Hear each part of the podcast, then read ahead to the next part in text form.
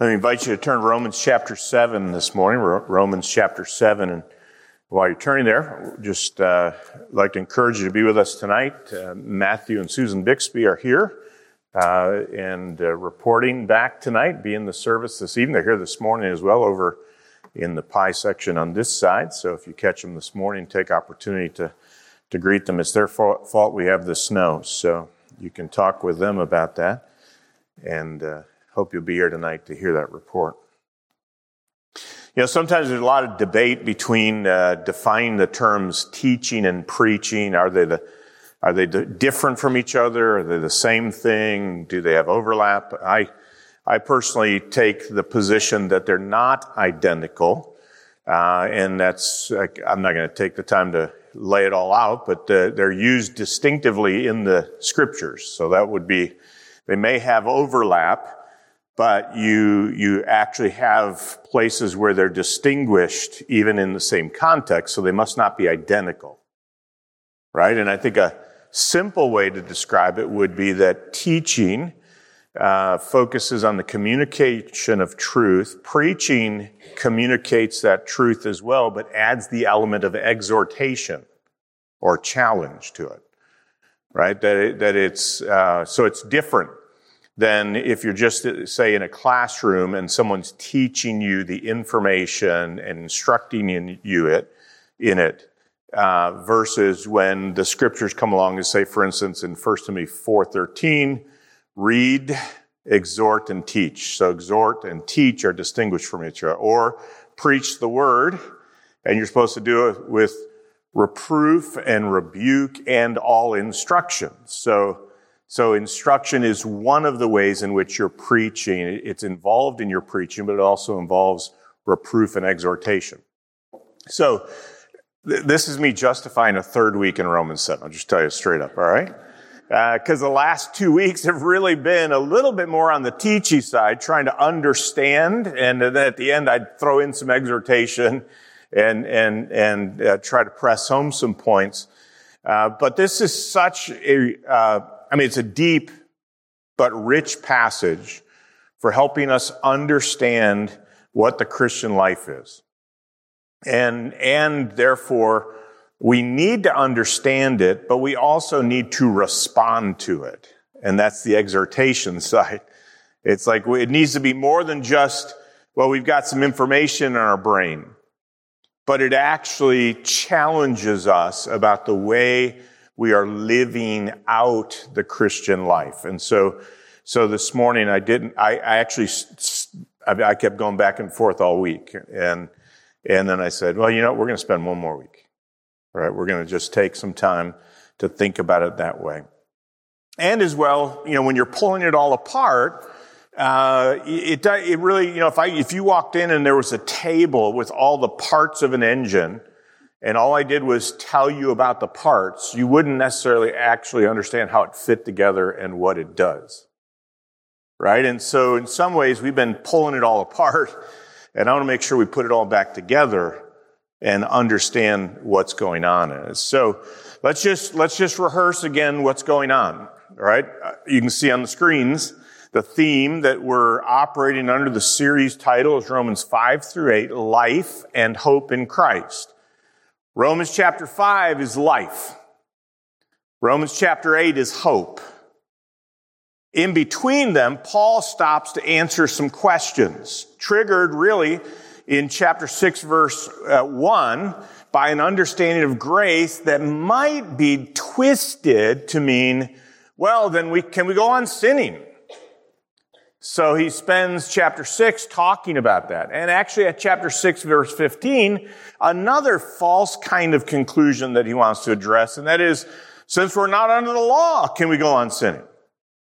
Right? So, so in, in chapter 6 and 7, Paul is actually wrestling with some uh, some issues that come up because of what he's saying about life and hope in Christ. Should we go on sinning because of grace? And his answer is absolutely not. No, we should not do that because grace does not lead to sin because it actually provides new life and a new master. It, it doesn't just remove the penalty. It actually changes you, makes you a new person in Christ because you are joined to Christ in his death and resurrection. So, so you have died to sin and are alive to God. So grace doesn't produce more sin. Grace actually works effectively in believers to change them. And the law, being free from the law, should not produce sinning because the law couldn't solve the sin problem. And that's what he's been dealing with here in chapter 7.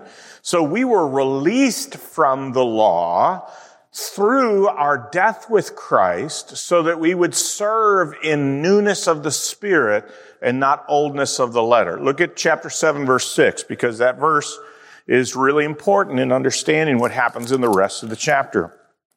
But now we have been released from the law, having died to that by which we were bound, so that we would serve in newness of the Spirit and not in oldness of the letter. So, so their answer, I mean, their question, like, well, if we're not under the law, should we just, are we free to sin? And his answer is no.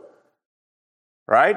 And, and you need to recognize that the shift out from under the Mosaic law wasn't for the permission to sin.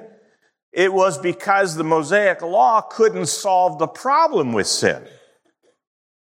Right? That's why we're out from under it. It's not so we can do more sin. It's because the Mosaic law couldn't solve the problem.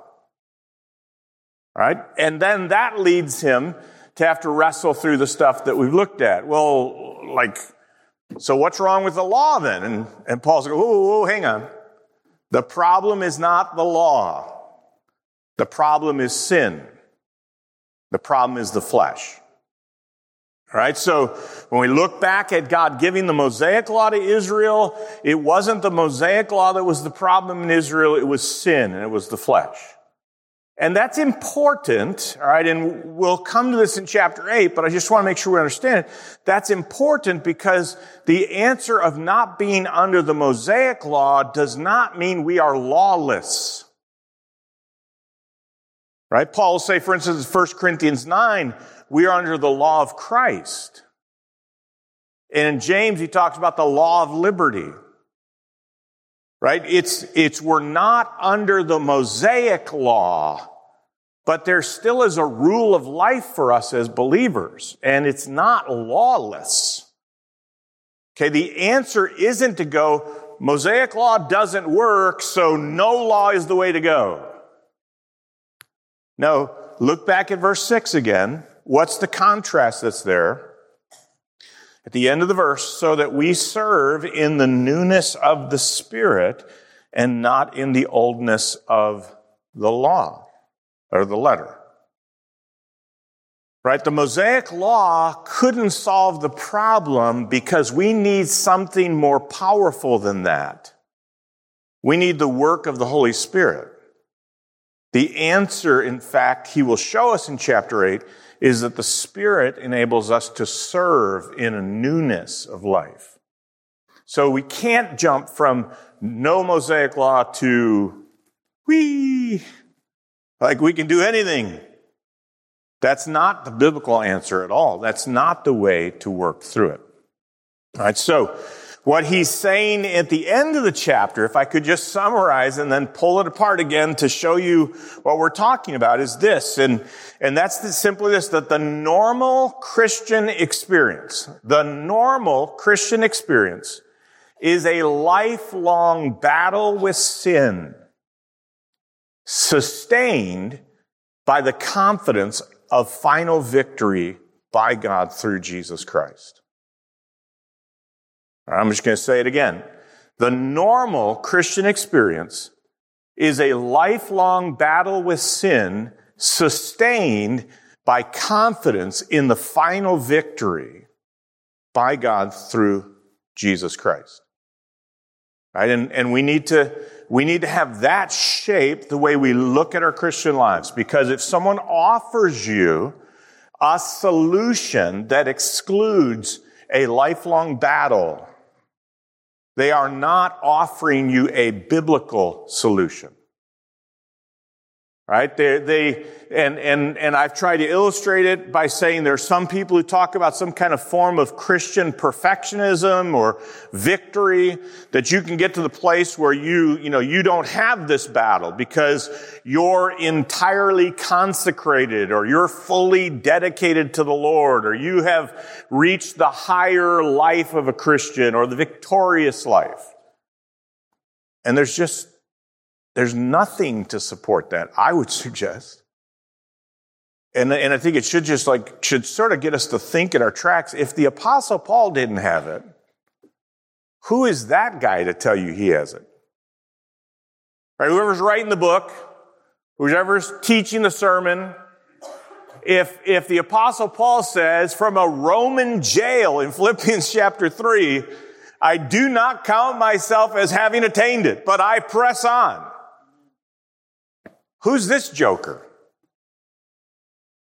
Right? What, what, what uh, magic formula is he selling you? Because the scriptures do not give us that kind of a hope or confidence. That somehow I can be done with the battle with sin in this life is not a biblical position. But that shouldn't lead us below the floor to pessimism, right? Because it's sustained by confidence. And that kind of confidence is like what Paul expresses in Philippians 1 6, right? He says about the Philippians being confident of this very thing that he who began a good work in you will continue it until the day of Christ. Right? So if God started it, God's going to finish it. Right? That's, that's the confidence. And that's where Paul finishes. Look at 24, chapter 7, verse 24. Wretched man that I am, who will set me free from the body of this death? Thanks be to God through Jesus Christ our Lord. So Paul is not beaten down by this normal Christian experience. He actually is sustained in the midst of it. All right. And this, what we're seeing in Romans 7 is confirmed by uh, Galatians chapter 5 verses 16 through 18 that talk about the battle between the flesh and the spirit. It's why Paul can say, for instance, in 1 Corinthians chapter 9, that he actually engages in the race as someone trying to win and why he disciplines himself because he knows that, that this is a fight, a battle in which he must be responsible. That's why Philippians chapter 2 verses 12 and 13 say, work out your salvation with fear and trembling, for it is God who is at work in you to want and work for his good pleasure. So, so Paul sees this dynamic going on of what I would say, not, and this is not originally, I mean, it's technically a guy named Anthony Hoekema, in case you ever want to look it up, but he says it's the responsible participation of the believer. Right? I experience God's grace and I respond to it. God is at work in you. So work out your salvation with fear and trembling because it's not actually brought to the completion yet. It still is in the process of God working us in us to make us like Christ. And this lifelong battle with sin is because of the new birth, which removed Paul from the realm of the flesh right? He's not in the flesh any longer as a realm which is contrary to the realm of being in the spirit. Because that's the difference between death and life. That's what chapter 8 will say. Right? If the Spirit of Christ is in you, then you are not in the flesh. So, so what God did for Paul, and He does for anyone who trusts in Jesus Christ, is He actually takes them out of the realm that is in the flesh and places them in the spirit and the spirit in them. So they're a new creature in Christ. Old things have passed away. Right? But he is still of flesh. That's what 714 talks about. He has not had the remnant of his fallen condition removed yet. He describes it in verse 17 as indwelling sin, verse 20 as indwelling sin. He talks about a principle that is in him, that he still battles with his fallen human condition.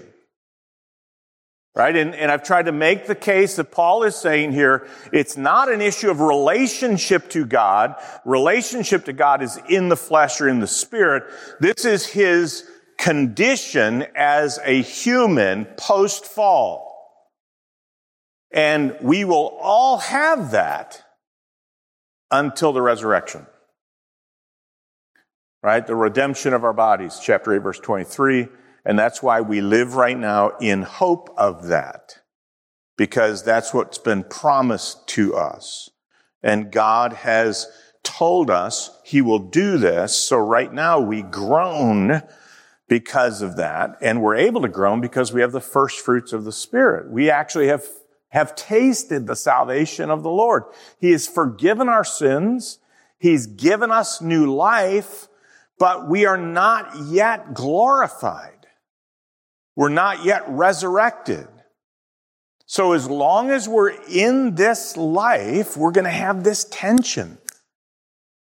Described actually in Galatians 5 as us having an inevitable tension that we cannot fully do either flesh or spirit. Right? They're, they're tugging and like in this text, he says, I want to do, but I don't do. And I don't want to do, but I do. Right? That's, that's just going to be the way it is. I mean, we're going to have that fight happening if we've been born again. And it helps us understand. This is actually where we finished last week, all right?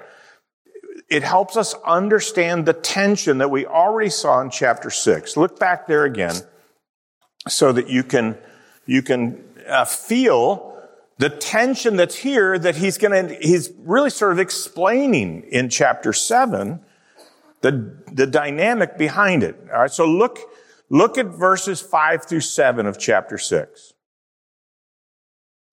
For if we have become united with him in the likeness of his death, certainly we shall also be in the likeness of his resurrection, knowing this, that our old self was crucified with him in order that our body of sin might be done away with so that we would no longer be slaves to sin. For he who has died is freed from sin. All right. Now look down to verse 12.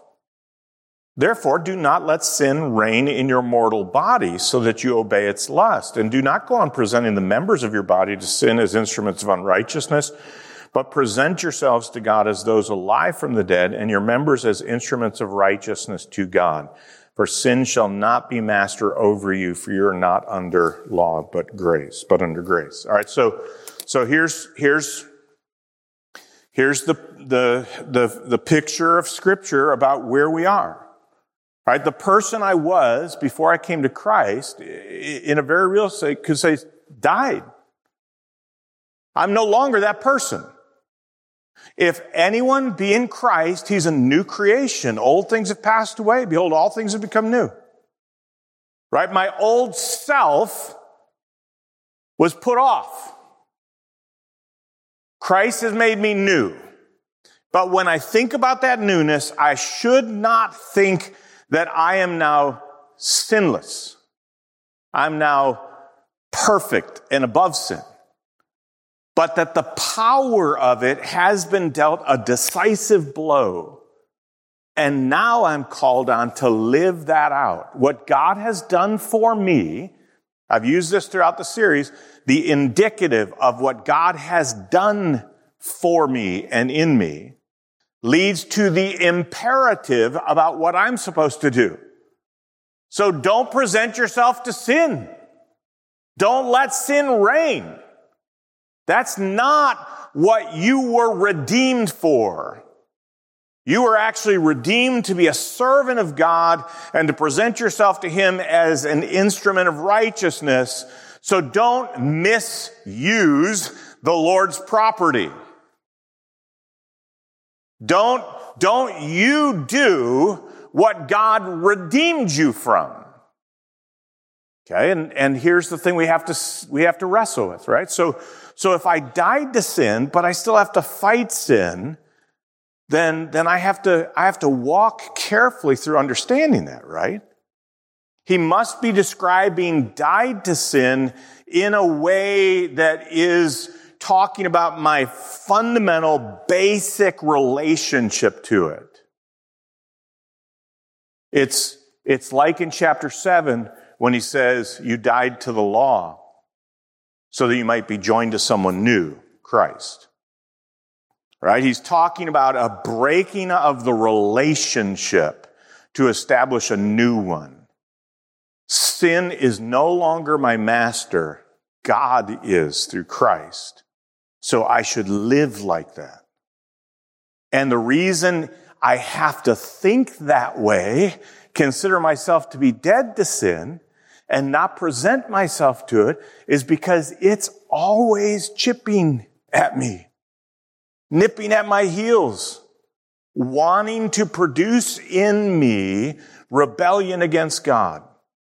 And I need to, to use uh, biblical language, particularly associated with uh, King James, so I need to engage in mortification putting to death the deeds of the body. I have to fight the good fight. I have to engage in this.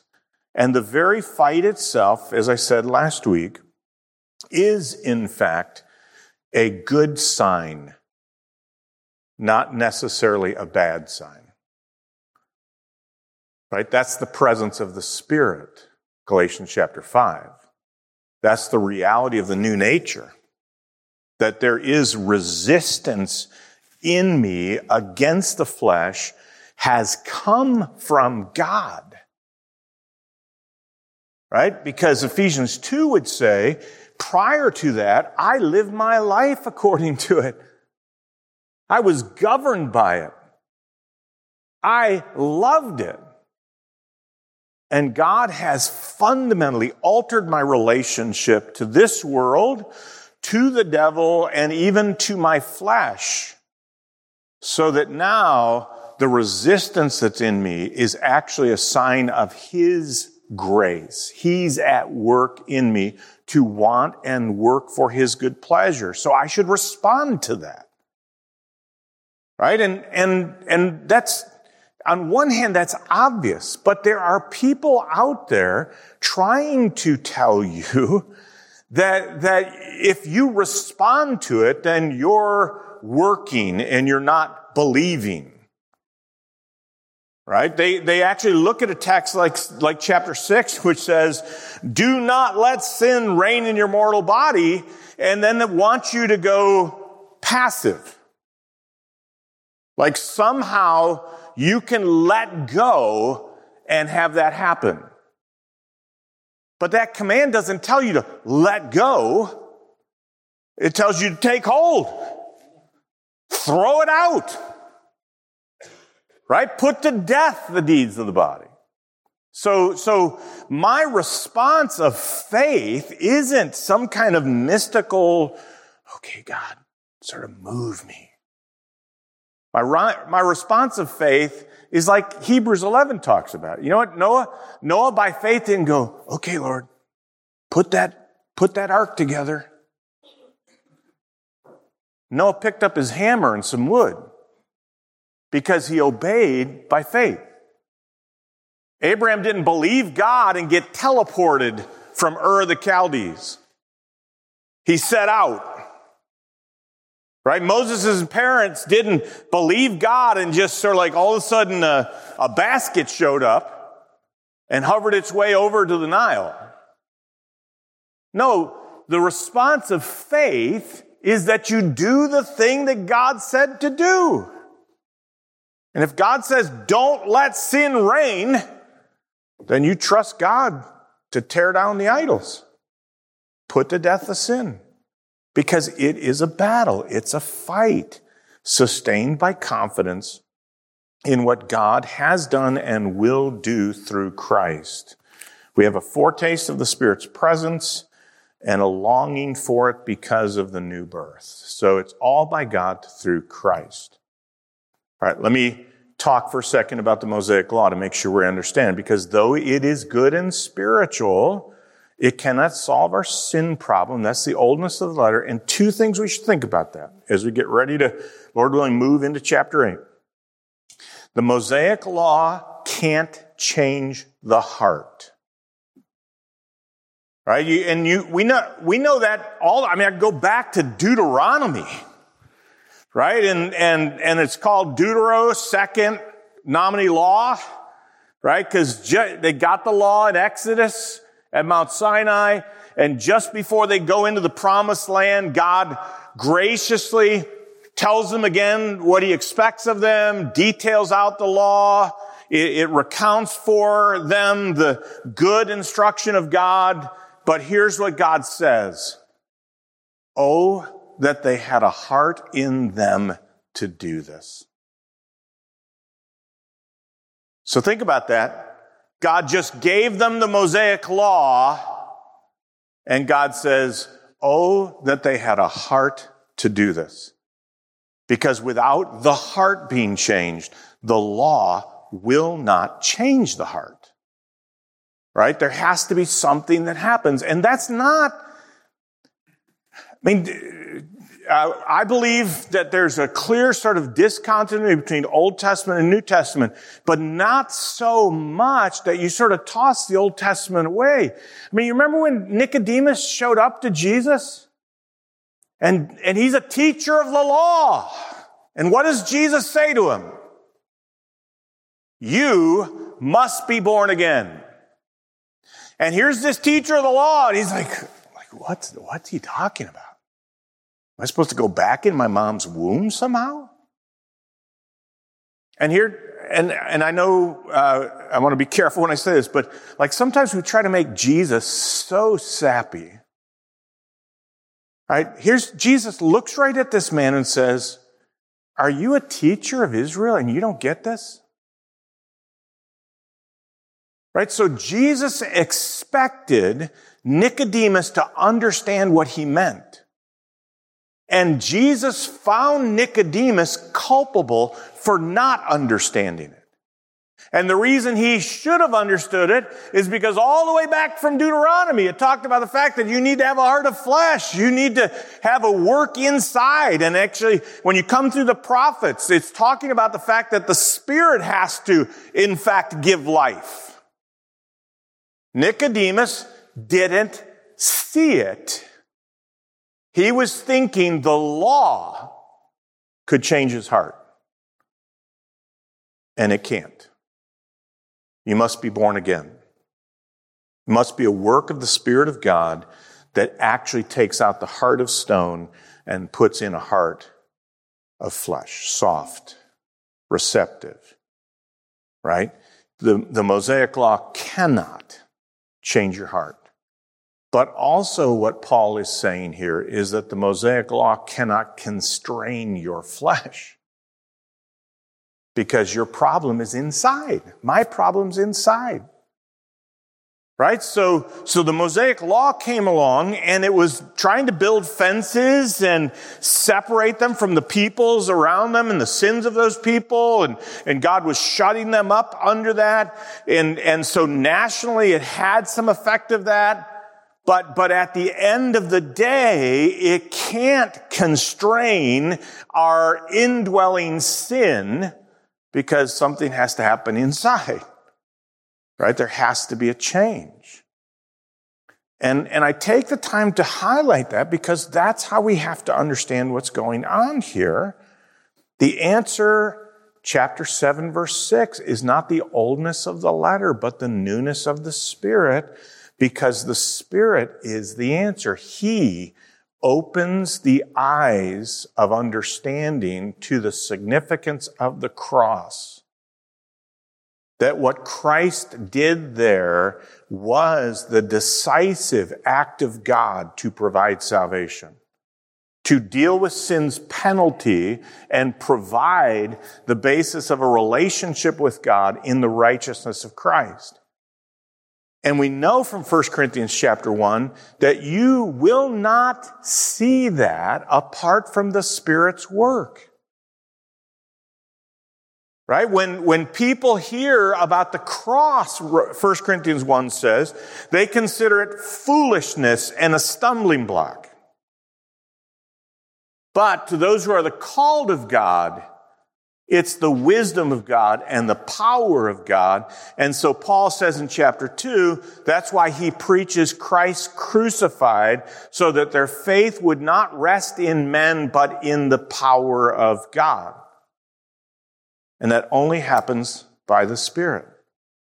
So, so if I could say it this way, the seems like persistent, perpetual error of human religion is to think that the transformation of people happens from the outside in. And that was the tendency that people who had, who had uh, come up under a false kind of concept of what the law could and could not do were carrying over into their understanding of the Christian life. And, and it always runs the danger of the problem at Galatia of combining faith and works. Right? Thinking maybe we're saved by faith, but we actually grow by works of the law. And, and Paul's very clear throughout all of his writings, no, that the engine of everything is the work of the Holy Spirit to open the eyes to the past accomplishment of Christ. We'll see in chapter 8 to testify in our hearts that we're God's children and therefore we have present access to God. Right? We have a mediator, so it's the Spirit that bears witness to us that we're God's children and therefore can come to our Father for what we need. And the Spirit is the down payment of our promised resurrection, the first fruits. And so he is at work in us as the guarantee and first fruits of the promised acceptance of God. Because that's really what it's about at the judgment. Right? Remember what the gospel that Paul preached to the Thessalonians? You turn from dead idols to serve the living and true God and to wait for his son from heaven, Jesus, whom he raised from the dead, who rescues us from the wrath to come. Right? The, the, the guarantee for us is, is that when the wrath of God comes on this world, Jesus will rescue us from that. We'll be excluded from the judgment that's coming. And it's the Spirit who bears testimony to that in us. Right? We sing it and it always, it's like old English right? But, but it's, it's really a great verse in Wesley's hymn, Arise, my soul, arise. Right? The Spirit answers to the blood and tells me I am born of God. Right? What's the blood there? The blood of Christ that has been shed for sinners and the presence of the Spirit answers. Think echo. Right? The blood has been applied to this one. The Spirit resonates with the testimony that we're God's children, we're accepted before Him. That when the judgment comes, if I could put it in Passover terms, the blood's been applied. And the judgment's going to go right on past because there's no condemnation to them who are in Christ Jesus. Right? The Spirit bears witness that we have been rescued. Right? So there's not a dreadful fear in the heart of a Christian. I'm not fighting with sin because I think, man, if I don't win this, I'm going to get thrown into hell. I'm fighting because God has set me free. And I don't want to live for the enemy, even if I'm still somewhat in the enemy's territory. Right? Because this world hasn't been reclaimed by Christ yet. He hasn't come to establish his kingdom yet. He's calling out a people for his name and we're waiting for him to come. But this world is not my home. My citizenship is in heaven, from which I'm waiting for Christ to return. to transform me into the glory of his resurrection. Right? So, so I am now a part of the resistance. I am fighting against the devil. Ephesians chapter 6. I am fighting against sin. Romans chapter 7. I am not on his side. And I don't want to live like a traitor. So I want to fight because of what Christ has done for me. And I fight by the power of the Spirit. So, when we really understand a passage like this in Romans chapter 7, I think it should produce three, at least three things in us, all right? The first is humility. Our confidence and dependence is not in self, it's in the Spirit of Christ. Ultimately, because that's gospel faith. Right? Remember the kind of faith that Paul's talking about. Go to chapter 4 really quick, just so you can see when we think about faith. Uh, he illustrates it by Abraham, and I think this is a good illustration for us. Right, look, at, look at chapter 4 and verse 18. In hope against hope, he, that's Abraham, believed, so that he might become a father of many nations, according to that which had been spoken, so shall your descendants be. Without becoming weak in faith, he contemplated his own body, now as good as dead, since he was about a hundred years old, and the deadness of Sarah's womb.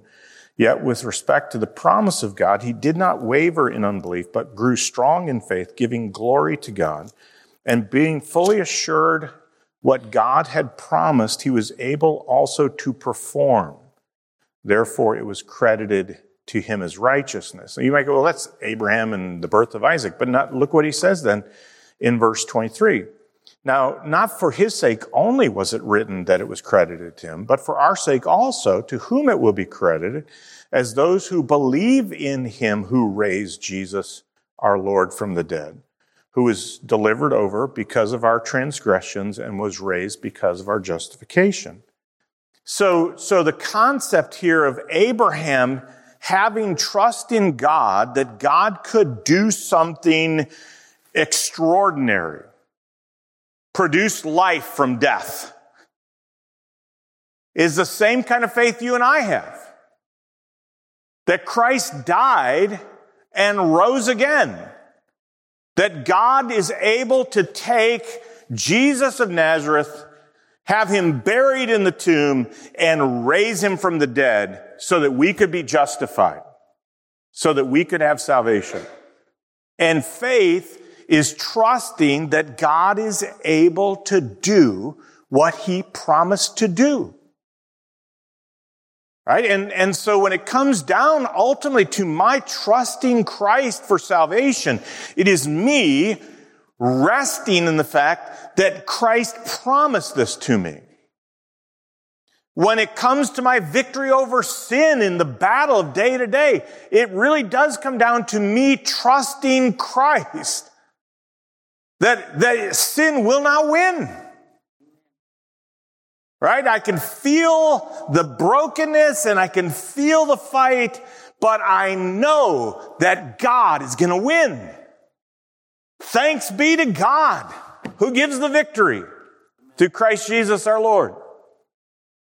And so, so in no way should I be confident in myself or dependent on myself.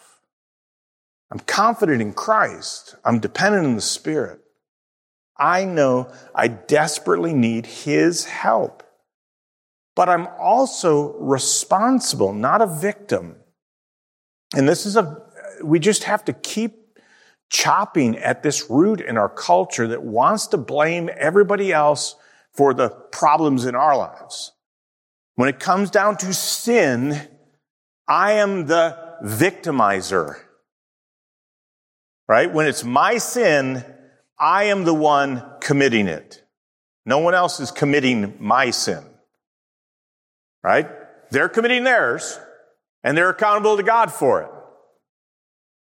Right? But the answer in our day to constantly look away from ourselves instead of looking at ourselves under the light of God's word actually promises help, but really only works like Novocaine. It causes your conscience not to feel the prick that it ought to of having violated what God wants for you. It doesn't actually solve the problem.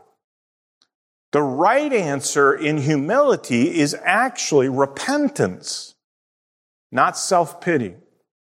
All right, so I don't want you to hear when I talk about us having a lifelong battle with sin, I don't want you to go, yeah, I guess that's just the way it is. Isn't, doesn't that stink? No, it's actually think about the battle part. and you know what the response in the battle part is? Repentance. I, I actually see what I've done in disobedience to God and I acknowledge it. I have a change of heart regarding it and I desire not just for God to forgive me, but to change me. Right? Think First John. If we confess our sins, he's faithful and just to forgive us and to cleanse us. Right? So I want God to change me. If I don't want to, if I don't want to be rid of the sin I'm committing, then I think, I think it's pretty safe to say you're not repenting over it. You're, you're basically just wanting to get out of the consequences show up to the confessional booth and say, you know, forgive me, I've sinned, you know, have them say, do, you know, do 10 Hail Marys and everything's good. Right? And I've told you, I mean, I played hockey with guys growing up who wanted to go to confession early on Saturday evening so they could wipe out last week's sin so they could start piling up the next week's. Because it's all just a transaction. Right? There's no brokenness. There's no, I have betrayed my love and loyalty for Christ. I have sinned against him because we have a tendency to think of sin as being about us. It messes up our life. It makes, it, it, it breaks things that we like. Right? We, we, if we're, if we're just sorry, right? If we just feel bad, if we just don't like what's happening, that's not biblical repentance. Right? That's, that's what Second Corinthians would call is the sorrow of the world.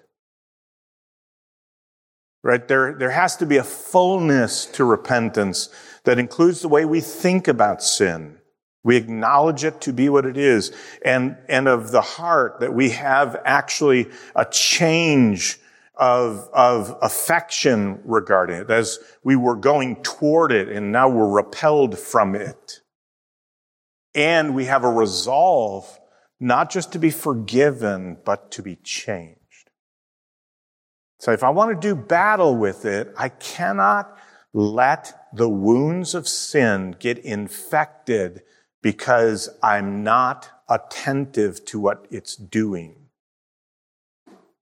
I have to realize that, that this is something that God has given me a remedy for.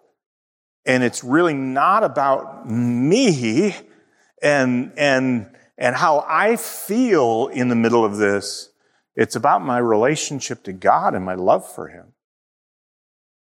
Because sin is always presenting a rival love. Jesus said you can't serve two masters. So the battle that's happening in my life is always whether or not I'm going to choose Christ or I'm choosing myself. It's, it's about whether I want to honor Christ or I'm just trying to manage my life to get the, the thing I want. Right? I mean, it's, I know I have to like say sorry to people that I've hurt because if I don't say sorry to them, then it's just gonna, you know, it's gonna keep making my life more miserable.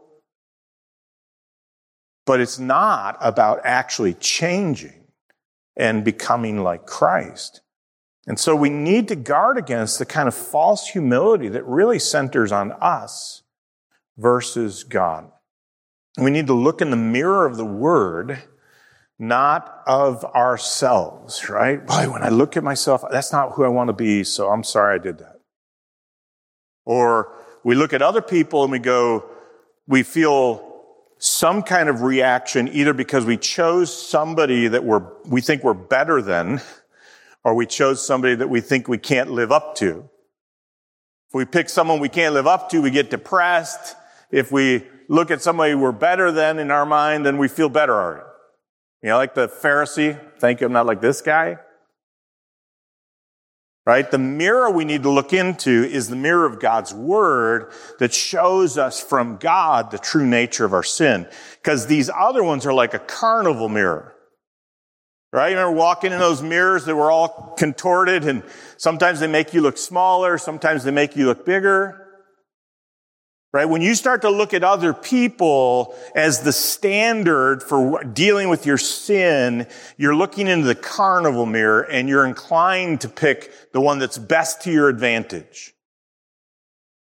But when you really want to deal with your sin, you look into the mirror of God's word and you see it the way God says it is so that you can deal with it the way God wants you to deal with it and to respond to Him in that way. Humbly, to bow before God and acknowledge what we've done against His honor and in breaking our loyalty to Him. Right? I mean,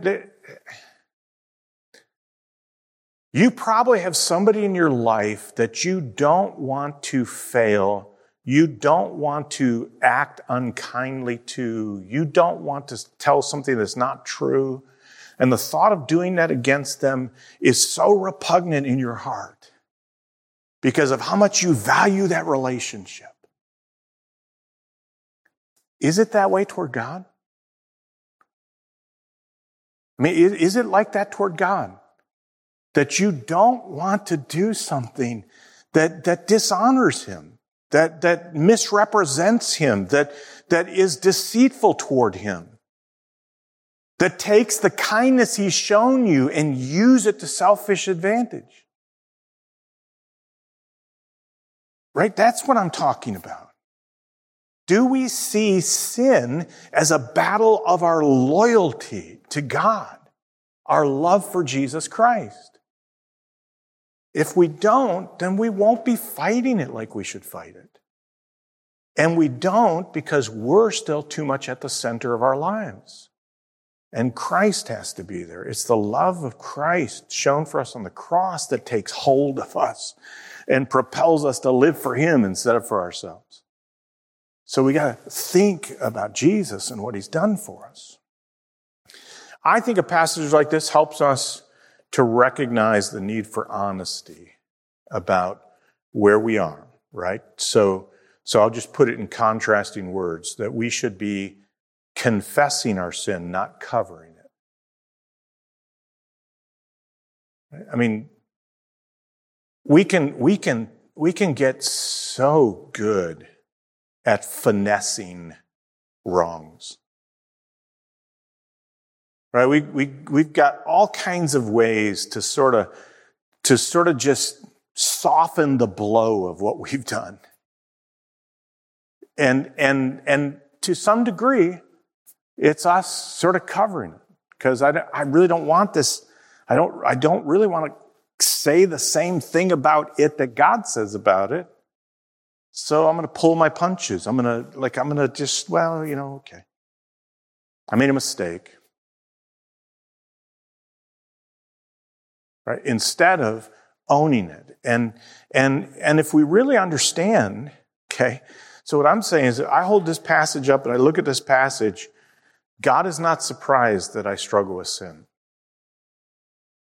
Nor should you. And no insult, but I, I am not surprised that you struggle with sin. Because that's what this text says. There's not a person in this room, no matter how long they've been saved, who has arrived at the point where they have abandoned indwelling sin. So quit trying to fake it. Quit trying to act like you're not a sinner. You are. Right? That doesn't mean you bask in it. Right? If, if you understand the ugliness of it and the danger of it, then, then you would actually seek help, not hide from help. You wouldn't play the Adam and Eve game, right? Sort of hide, think God won't find them. If, if you really understand what's at stake, you'd be running toward God. Like, look what we did. You said we're going to die. Help. Right? But that, that tendency in our hearts to not be real about our sin tends to push us toward hiding it instead of pursuing the help that we need to grow in Christ, to understand what's at stake in it. And if we're honest about it in a text like this, then that means that we will guard against hypocrisy, that is a false front, and try to live a life of sincerity. And I deliberately skipped the authenticity word, okay? If you want to, if you mean by authenticity real, okay. But authenticity in our culture means you being matched up outside and in, and, and it's about your mental, whatever, your spiritual, your psychological health. What I'm saying is, is hypocrisy in the scriptures is always putting on a front right? It's trying to make people think something is true that's not true. Instead of that, we need to pursue sincerity, which has more to do with us not giving people's false impressions than walking around puking on everybody. All right? Because there's not really anything in the scriptures to say, well, so we should all just sit around and pick the scabs of sin in our life.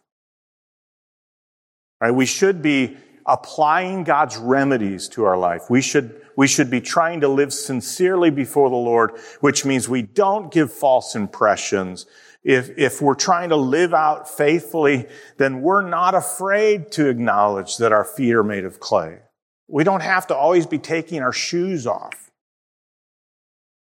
Right? Because some people aren't looking for genuine forgiveness and spiritual change.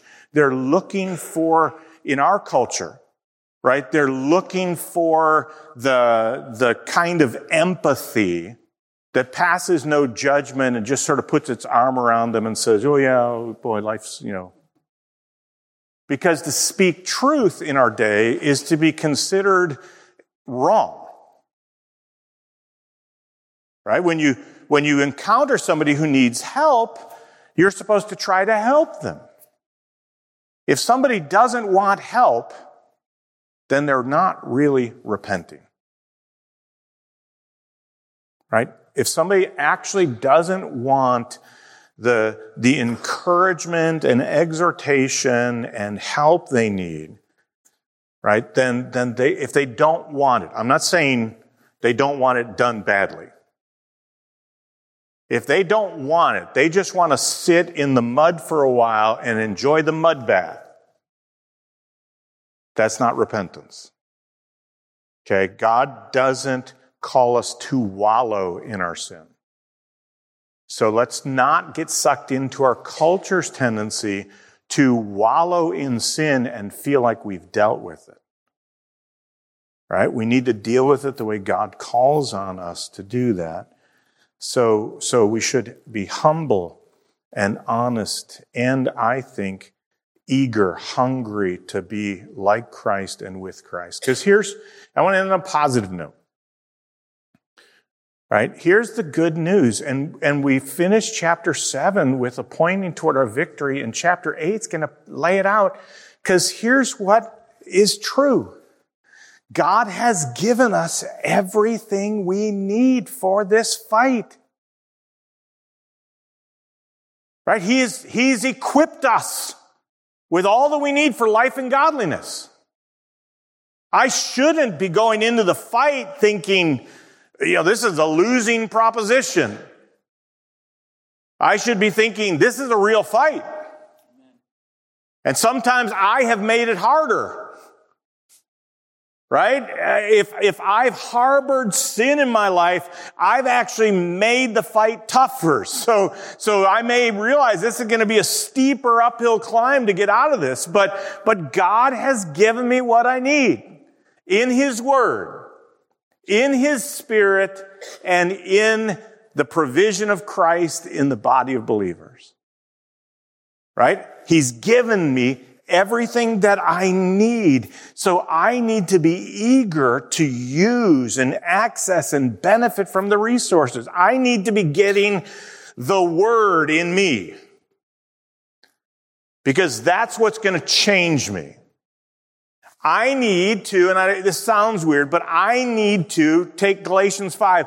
I need to make sure I'm in the Spirit. I'm walking in the Spirit, led by the Spirit, keeping in step with the Spirit. I need to be thinking about the fact that this fight will only be done and won by the Spirit's work in me. So I need to make certain that I'm not quenching the Spirit. I'm not grieving the Spirit. I'm not testing the Spirit. I'm not lying to the Spirit. Right? I, am I'm, I'm realizing how much I am dependent on His work. And, and I'm putting myself in the midst of God's people because it's there that, that God has supplied the gifts to pour into my life, some of which is to exhort me while it's called today so I don't be hardened by any deceitfulness of sin. Right? Because, because here's the thing. In the middle of this fight, I know from Hebrews chapter three that sin deceives and it hardens. Right? So there might be there might be parts of the fight where I'm not seeing what I should be seeing. And I need somebody else to go, hey, look behind you. There, there's, there's an attack coming. Look out. Or I might not be feeling what I should be feeling because it hardens through its deceitfulness. And I need someone to go, man, I don't understand why you're doing what you're doing. Seems like I remember you saying sometime in the past that you didn't think you should do that. Why are you doing that now? Right? Because my conscience might begin callous and I need someone to lovingly, graciously, but firmly speak the truth to me. Because that's what we need. And if we think that we can make it all on our own, then go back to the first thing I said. You need to humble yourself. Right? Because because if you think you don't need the gifts that God has given to you, you think you're smarter than God. And here's what I'd tell you that's not only arrogant, it's stupid because God knows better than you. And He says you need the body of Christ to help you grow up into Christ. So humble yourself. Let's pray. Father, please help us when we think about the ramifications of your word to do so uh, at the street level of our lives. Well, this text is profound in its description of our experience as followers of Christ. Help us to meditate on it so that our progress will be, become evident. Lord, I pray that you might give us hearts that are humble before you and honest to you and with others and that is hungry in the pursuit of Christ and longing for his return. We ask it in Jesus' name. Amen.